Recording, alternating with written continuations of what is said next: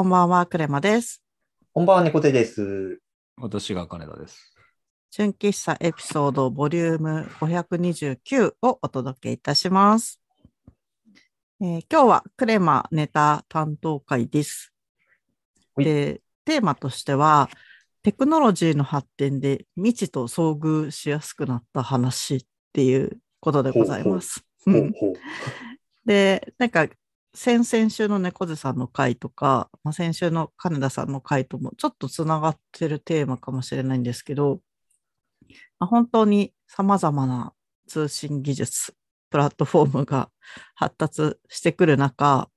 まあ、私が VR にハマってるのは皆さんもご存知の方も多いかなと思うんですけれども、うんまあ、その前も遡ってみると、もうずっと SNS にもハマっており、であと、うんインターネット上で売買するサービスだったりとか、あの、絵を発表するサービスだったりとか、うんまあ、様々なものを使い続けて、なんなら作る方にも参加して、十数年 ?20 そう年弱ぐらい、はい、うんうんやっています。で、まあ、その本質っていうのが、その、特に地域と、えっ、と、同今同時っていうことを飛び越えて、遠く離れた人とも、あの、時間軸もずれた中、コミュニケーションをすることができるっていうことだと思うんですよね。で、その、そういう機能があるがために、インターネット上で今まで出会いもしなかった人と出会っていって、すごくいい面もあれば悪い面もある。例えば、いい面で言うと、本当に世界で自分しか知らないんじゃないかっていうか、同じ趣味の好きな人を探すことができなかったけれども、インターネット上では見つけることができて、コミュニティがあって、心が満たされるみたいな事例もあれば、まあ、逆に出会うはずのなかった、例えば、えー幼女とちょっと変質者の人が出会ってしまって事件が起きるとかも、まあ、普通に起きてるわけじゃないですか。うんで、そのどっちの面もあるなっていうのは、その知識としては理解しているものの、自分がその後者の方、そのふ危険な出会いっていうのを避けるように避けるように生きてるんですよね。な怪しいサービスは使わないとか、うんそのインターネット上に、なんだろうな、個人を特定される情報をあまり出さないとか、うんあの、マナーってあるじゃないですか。そうですね。なんか経験則みたいなのありますよね。長く使ってると。う。うんんで、まあそういうふうにずっと振る舞ってるから、そんなに困った目にあったことがなくて、うんあの、炎上とかも私したことなかったし、あの、そうだな。そう、そんなに事件がないまま過ごしてきたんですけど、なんかこの間、ちょっと事件があって、で、すごい、結構ショックを受けたので、あの、ただそれを人に迷惑かけたくないから、すごい抽象化して話します。っていう前前置きをしますがうん、まあ、とあるメタバースで、とある全然知らないコミュニティの人と、まあ、同じ場所にたまたまいる時間ができたと。うんで、とあることを一緒に偶然することになって、で、私がそのサービスに慣れてなくて、UI がよくわかんないが上に操作ミスをしたんですよ。はいはい。で、それで相手の方にちょっとだけご迷惑をかけた。すごい大迷惑かは、ちょっと主観の判断があるんであれなんですけど、ちょっとご迷惑をかけてしまったことがあって、で、それで謝りたくても声を出す機能がなくて謝れなかったと。その場で。ああ、なるほど。難しい、そこは。で、うんえっと、テキストもうまく打ち込めなくてわたわたしてるうちに、うん相手の方が多分すごく気分を害されて、その後、ちょっと、あの、トラブルがあったと。っていうことがあったんですね。うんうんで、まあちょっと1対1ですごくお叱りを受けたっていうことがあって、で、はい。ですごい反省したのとショックを受けたのがあったと。うんうんっていうことがあって、でそれについてすごい考えてたんですけど、ずっと。まず、あの、普段の生活をしてたら絶対出会わないタイプの方だったなって思っていて、でそれが、あの、自分がフリーランスを辞めて会社員になったっていうのもすごい大きな要因だなって思って、あの、組織に入って直接そのお客様と接しなくなって、接する人が会社の人だけになって、もう早4年ぐらいなんですよ。うんそうすると、本当に決められた人たちと、まあ何百人とかなんだけど、同じ人としか話さないから、それ、なんて言えばいいのかな。似たような価値観言語がまあうん日本語か英語かはあるにしても、その IT ある程度リテラシーがあって、あの喋り方も丁寧で、みたいな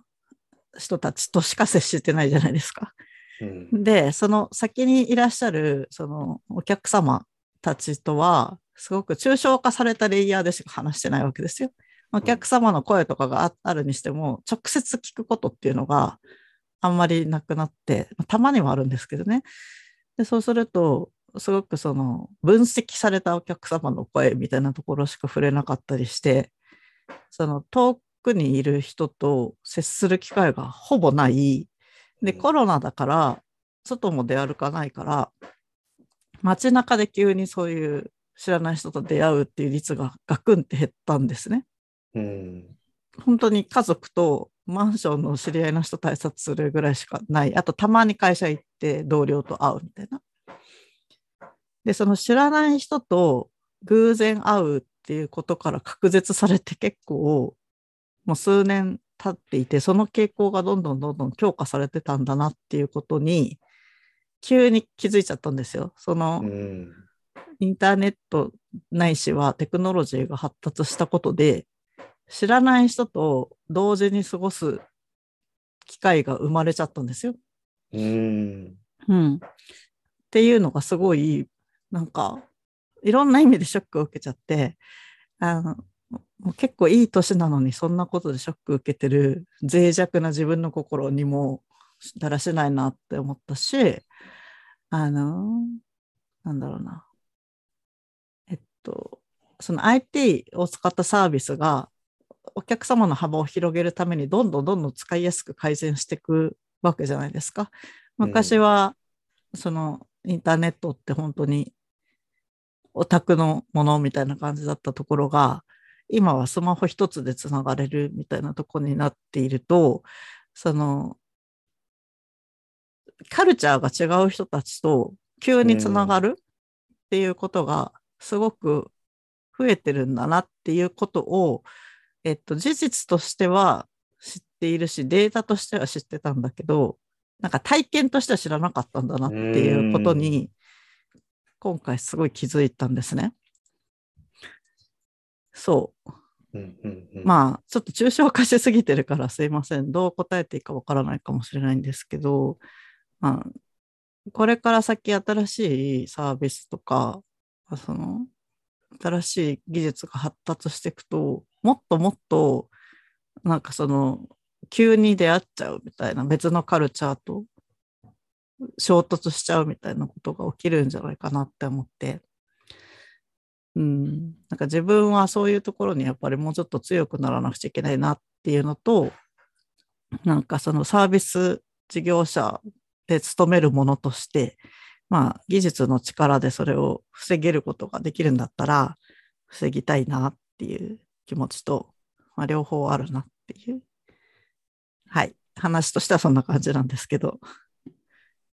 ここまで、個人的に、うんまあ、思うというか、あれなのが、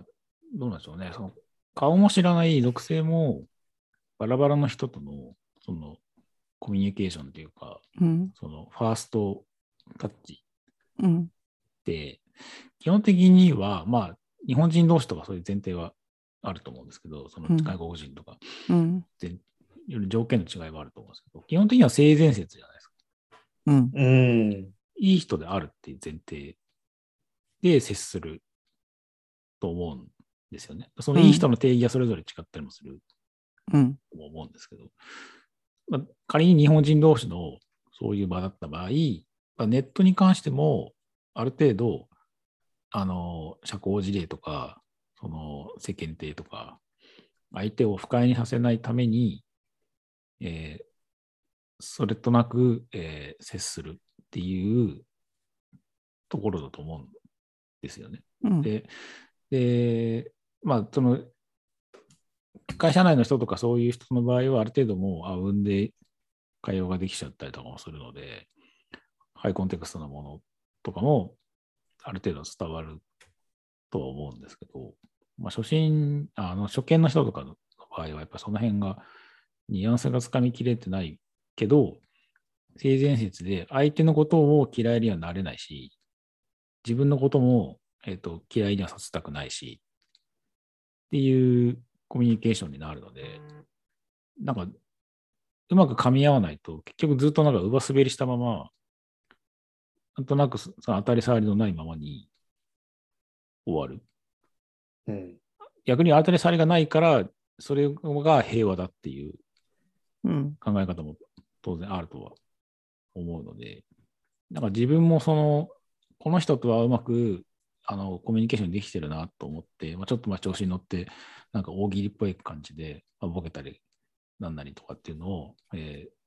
まあ、ツイッター上だったり、SNS とかでやり取りはしてたことはあるんですけど、その人がある日突然なんかもう、そういう見当違いのことばっかり言わないでくださいとかって急に切れられたこととかあるん。です。よ。で、あ自分はその人とはそういうのが伝わってるんだなと思ってやってたのに、うん。あ、この人頑張ってくれてたんだと思って、なんかそこにそのショックというか、うん。うん。うんびっくりしてしまって、あ、やっぱりそういうのをこう気にするというか、みんなそうやって無理して接してくれてたんだなっていう。僕の場合はまあ割とね、まあ、ベタなボケというよりも、なんか割と自分でもなんですけど、なんかシュール寄りというか、結構ああまり伝わりづらいものを言うのが好きだったりもするので、あそこに対して答えるって結構負荷かかってたんだなと思って、なんかそこでこう、あネット上でのそういうやり取りってなんか気をつけないと、調子に乗ってる時が一番危ないんだなっていうのが、そこで気づいたみたいなのはあったりもしたので。まあ、うん、そうですね。なんか、なので、その、栗山さんをその叱った方は、なんか、傍から聞いてると、うん、なんかすごい優しい人なんだなっていうのがちょっと思いましたね。うんまあ、ちょっと今、叱ったっていう言葉を使ったんですけど、すごいマイルドに言ってるので、あななるほど。うんあちょっとうん優しいと感じるかどうかはわからないけどうん、まあ、一個思ったのは、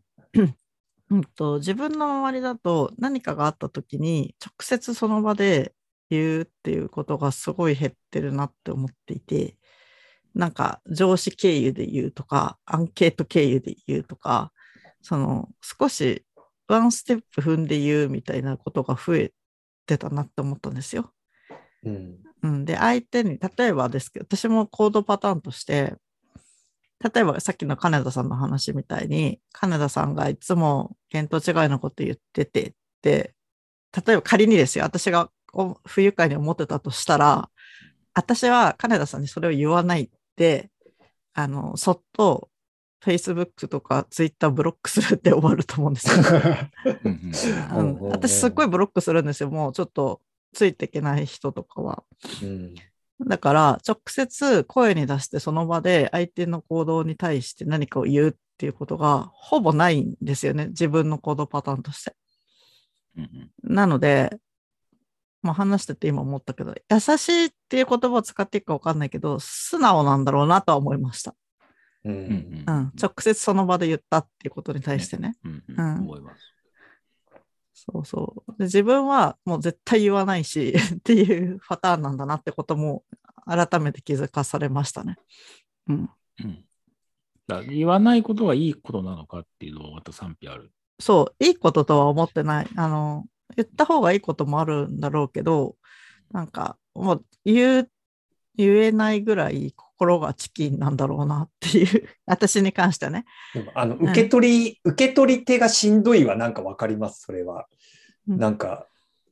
全然その SNS のコミュニケーションじゃないですけど、あの、仕事でちょっとあったんですよ、そういう意味だと。すごいこう、会社変わって間もないもう3ヶ月経ってないかぐらいの時に、その同じ会社の、まあ、その先輩というか先に入社されてる方から、結構直接お叱りを受けたことがあって、結構ストレートな表現でお叱りを受けたことがあって、で、言ってる内容は土星論なので、何もあの反論の余地がない、なかったので、もう謝るしかなかったんですけど、やっぱなんかその伝え方一つで、やっぱあの、こっちはすごい疲れたというか、もうその日一日あんままともに仕事できないぐらいもう疲れちゃって、もういいやっていう感じになっちゃったところが実はあって、やっぱなんかそこのこ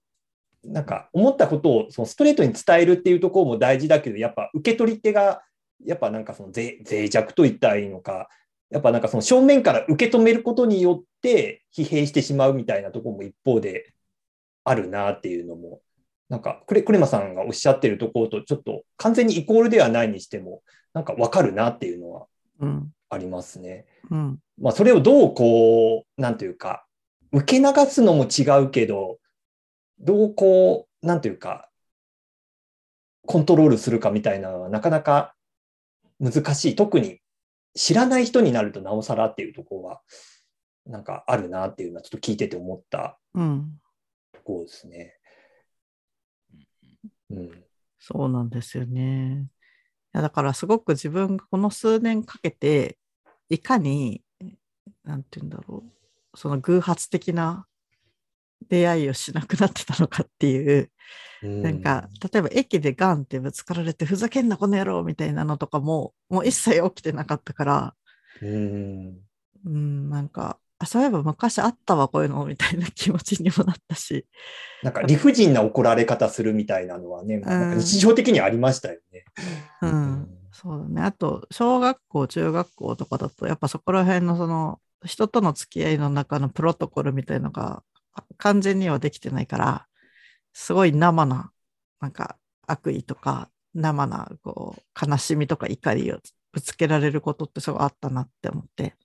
うんそれをいかにこう抽象化して、あの、伝え合っているのか、今の自分たちみたいな。うん。気持ちにすごいなったなっていうのはありますね。うん、だから。この前、この前久しぶりに街歩いてたら、あの横断歩道のど真ん中でタクシーが客降ろしうん。て、て、で、その渡って向こう側に行きたい自転車乗ってるおっさんが、うん、そのタクシーに向かって、邪魔だこらとかって言って、うん、ぶち切れてるの見て、うん、ああ、今時ああいう人いるんだと思って、う、うんん なんだろう、あそうそう、あれあ素直な人だなってなんか見てて、うん。ほっこりしたっていう。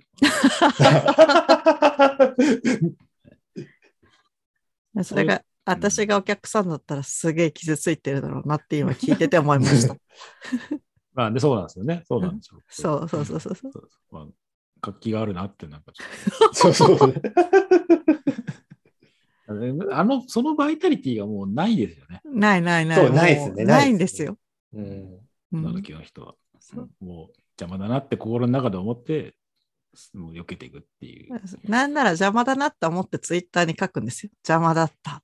ああ、うんそうですね。そうそうそう。うん、そうやって発散するしかない。すっごい遠回しに発散するしかないんだなっていう。ねそれもまたね、現代の生き方、処世術なのかなっていう。ん、なんかいいとは思ってないんだけど、うん。なんかそうなんだなっていうことにすごい気づかされたっていうか、うん、なんかすごい自分の中を、周りを眉ですごい囲んで囲んで、コクーンを作ってたのに、あ今同じこと言っちゃった。眉とコクーンは同じなんですけど、なんかすごい自分の周りにガードがたくさんできてたところに急にこう、針がグッってうんあの、届いたみたいな気持ちになっちゃって、自分の弱さもいろいろあるし、その技術面もあるし、問題が、みたいな感じでした。すごい、あの、奥歯に物が挟まったような言い方しか できないのであれなんですけど、うん、そういうことがあったよっていう話でした。うん。うん。これ以上ちょっと深めようがないので、すいません。こ今日の話はこの辺で締めたいと思うんですけど、はい。まあそういうください。はい。ご自愛したいと思います。は いじゃあ今日はこの辺でおやすみなさい。おやすみなさい。おやすみなさい。